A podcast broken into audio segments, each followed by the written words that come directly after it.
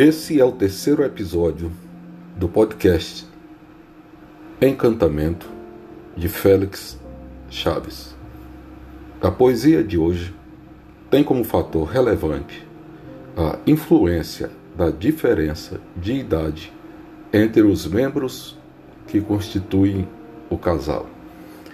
Essa poesia chama-se Desencontro. Terceiro episódio desencontro.